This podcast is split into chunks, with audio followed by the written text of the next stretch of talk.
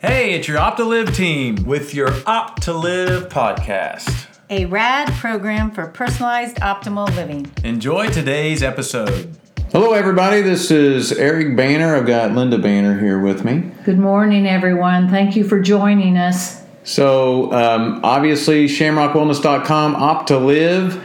Um, today, we were wanting to talk a little bit about our actions and our habits, Mom. And so, you were um, kind of putting some stuff together wrapped around this. Yes, uh, I was sitting down looking at some books that I had yesterday and thinking about my own life and things that have happened to me in my life and the habits that I have picked up.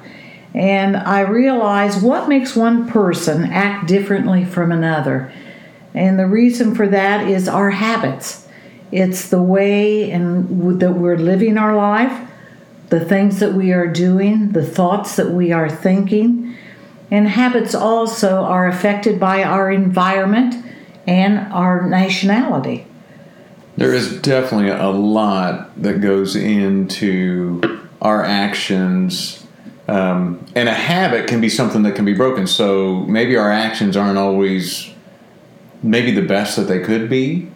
Um, that they don't serve a, a, maybe a higher purpose. Maybe they're self-serving. Right. And so we're calling a habit something that could be changed, but a habit is an action as well. A habit is an action, and I think we need to be aware of, and I don't think we realize it when we're younger that the habits that we begin to take on can affect the way we lead our life. Yeah, we think it becomes who we are, and we can change a habit at any time if we look at the bigger picture and say, how does this align with something bigger uh, than myself? But I don't know.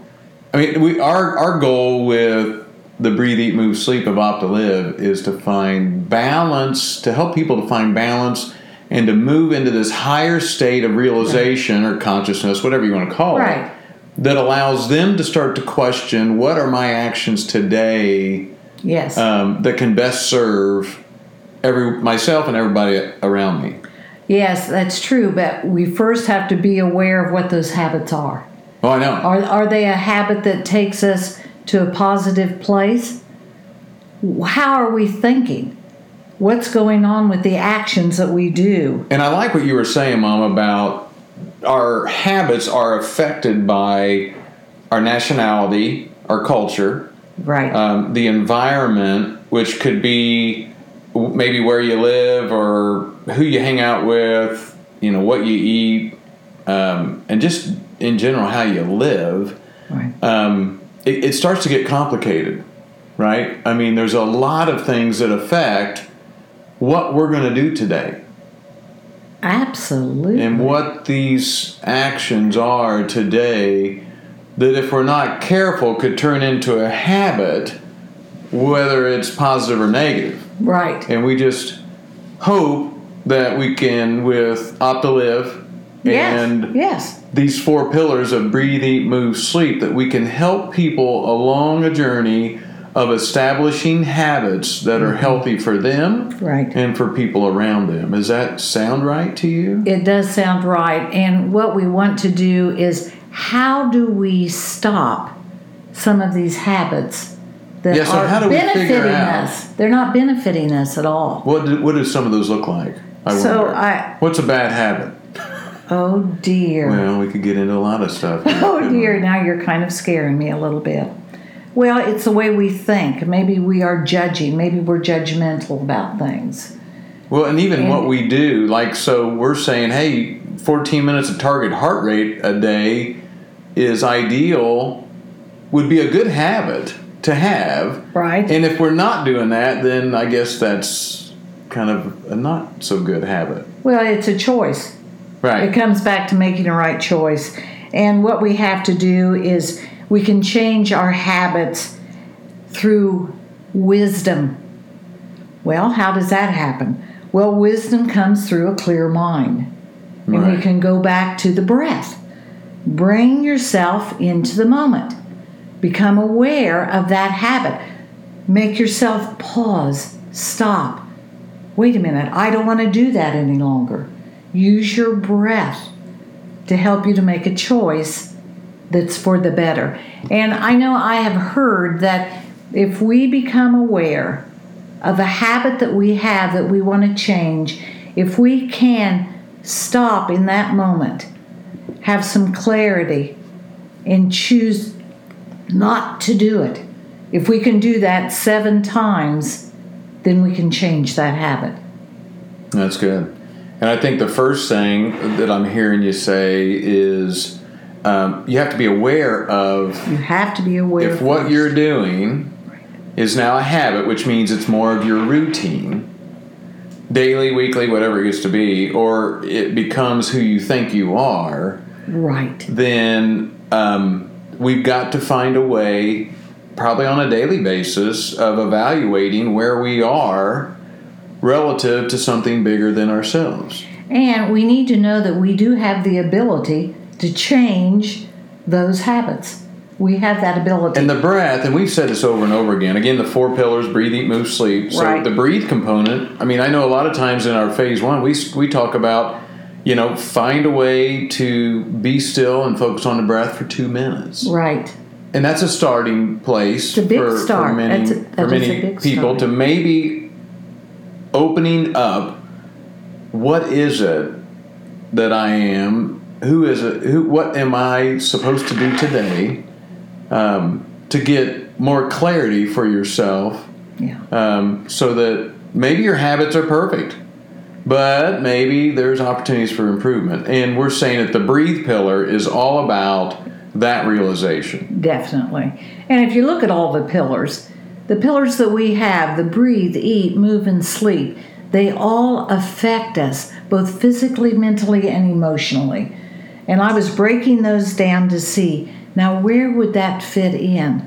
And if we can begin the habit of meditating for two minutes, if we can begin the habit of being aware of our thoughts, if we can begin the habit of not doing and reaching and doing things that don't prosper us, us or anyone else, that would be really big. and think about how our food affects Oh, yeah. how the brain operates. Just even, I mean, it's we're super super complex um, chemical reaction. I mean, getting up into the brain, we're talking about neurotransmitters and all this stuff. Right. And for some of us, and of course, we do these genetic testings, and we'll we'll do some of these things to help people to see if you're out of balance or not.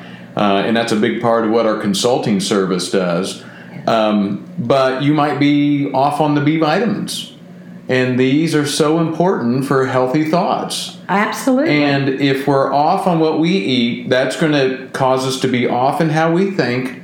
And then that could potentially cause us to have a habit that is not serving ourselves or others very well. No, and then you get into the move, physically being able to move your body, Right. to release tension and tightness through movement. And that affects us mentally. We can become more. We have way too much stress in our culture. And I think the move component is helping many people to just not eliminate, probably, but to relieve some of the stresses in in I the agree. mind. I agree. Um, we definitely know that it works with you know dopamine and, and the serotonin, all these things that can that are the sympathetic response Right. um, of a, a very stressful mind um, and turns on that sympathetic nervous system, which is where it's fine for a, fr- a fight or flight, but it's not something we should be in all the time. No.